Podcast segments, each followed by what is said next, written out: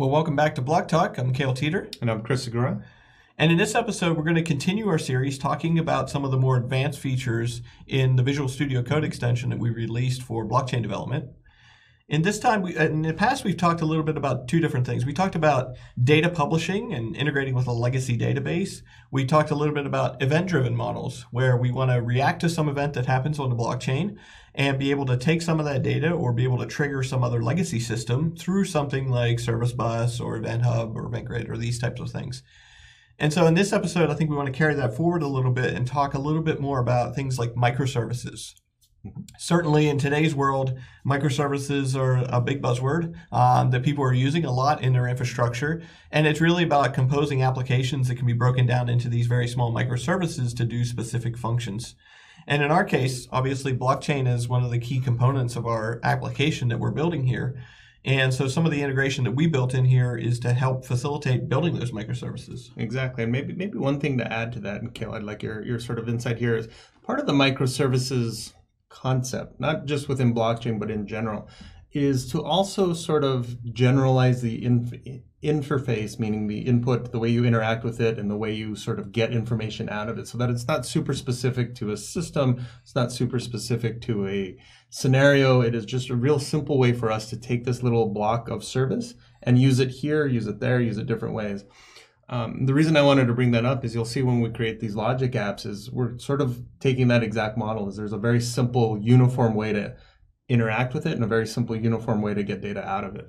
Yeah, I mean, something we hear a lot is uh, working with a blockchain and building to these new interfaces that Chris is talking about with blockchain is hard and it's complicated because I need to understand a whole new tool set, a bunch of different APIs that are kind of foreign to me. Uh, a lot of people are familiar with things like REST interfaces. Yep. And so with this model and what Chris is going to show here is we can actually turn a blockchain into something that we can use kind of a REST interface in front of it to make it super easy for developers, whether it be mobile or web or whatnot, can interface with this thing without even having to know it's a blockchain. Exactly. Cool. So let, us take a look at this, Cale. Let's go ahead and jump in real quick. You see on my screen here, uh, again, anybody who's familiar with with uh, the Block Talk uh, series here, you've probably seen us do a lot of discussion around the Visual Studio Code extension, creating a new contract, building it, compiling it, deploying it. I've already gone through all those steps here. You see, I've deployed this contract to an Azure Blockchain Service.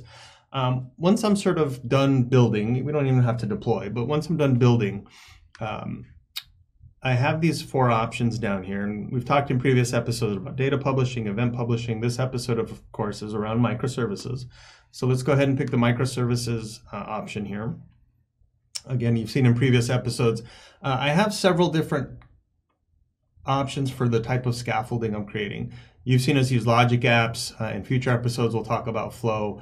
Um, you've never seen us use functions before, and I won't cover functions, um, but when you click that, it's really kind of the same concept, except instead of using logic apps to create microservices, I'm creating a Azure function, which means I have a whole lot of flexibility, right, Cale, around what I add into that function. Right. So the thing that we're trying to do here is we have a smart contract with a bunch of methods in it and some state data, yep. and we want to create some sort of a kind of a wrapper around that that allows um, you know another system like Logic Apps to function on top of that. So we don't have to get into the nitty gritty of figuring out how to wire these things up. It already knows like what our methods are inside mm-hmm. of there and can kind of wire those up to uh, what we build in this workflow application. Exactly. So let, us go ahead and finish this process off. Again, if you've seen um, us do this in previous episodes, it's the same process regardless of which one of those workflows you're looking at. I give it contract address, I give it um, subscription information, uh, resource group information, and it generates for us um, some scaffolding. Uh, and here you see we actually got quite a few files. And one thing to point out, because Cale, you, you highlighted it just a second ago, I have a lot of functions, right? And if I want to create a microservice for every function, I effectively need to create um, a scaffolding per function, right? So you see here, uh, again, in our old or in our previous um, discussion around the Hello blockchain Solidity contracts, you see I have a function called send request, right? You see a logic app called send request. I have a function called send response. I have a function called send response. Um, I have a whole bunch of other JSON files that sort of represent what my contract looks like at a microservice level. And I've wrapped every one of those into a um, uh, Azure function process. So again, if I were to take one of these, cut and paste it into the Logic App Designer, you'll see something that looks like this. When an HTTP request is called, and Cale, you mentioned this earlier, this is kind of your REST interface, right? This is a generic HTTP interface that I can send messages to.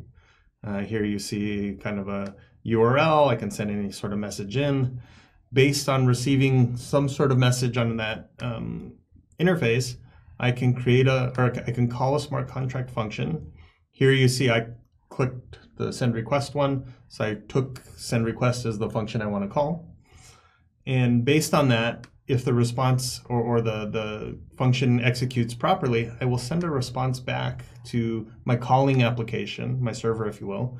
With here, it's super simple. It's just a HTTP status uh, code of 200, right? connection successful or, or request successful. But what else could we send here, Cale? Yeah, I think if you scroll up just a little bit there, Chris, I think the really powerful thing that's interesting here, right there, if you look, we're actually the, we have the function name there, send request, but below that we actually have a request message. Mm-hmm. So from a REST endpoint, we can accept whatever from the user, right? We can yep. accept all kinds of data, and we can use that to basically pass that in as parameters into our smart contract. Mm-hmm. So super powerful. We don't need to know anything about how to talk to blockchain, but we know that we have a method there that accepts uh, whatever parameters we need to pass in, and we can basically uh, do that with our traditional REST interface. And then, yeah, on the output side, we can return things like saying, yes, this was successful, the transaction actually happened.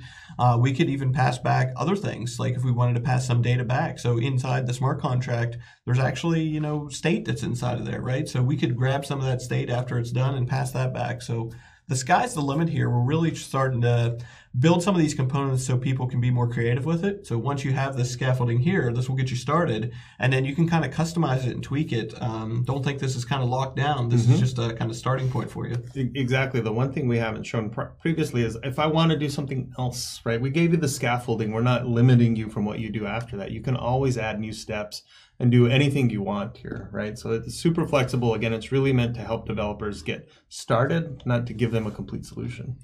Yeah, this is really helpful. I hope that uh, listeners are able to take advantage of this um, to build microservice architectures because they're very popular in, in, the enterprise today.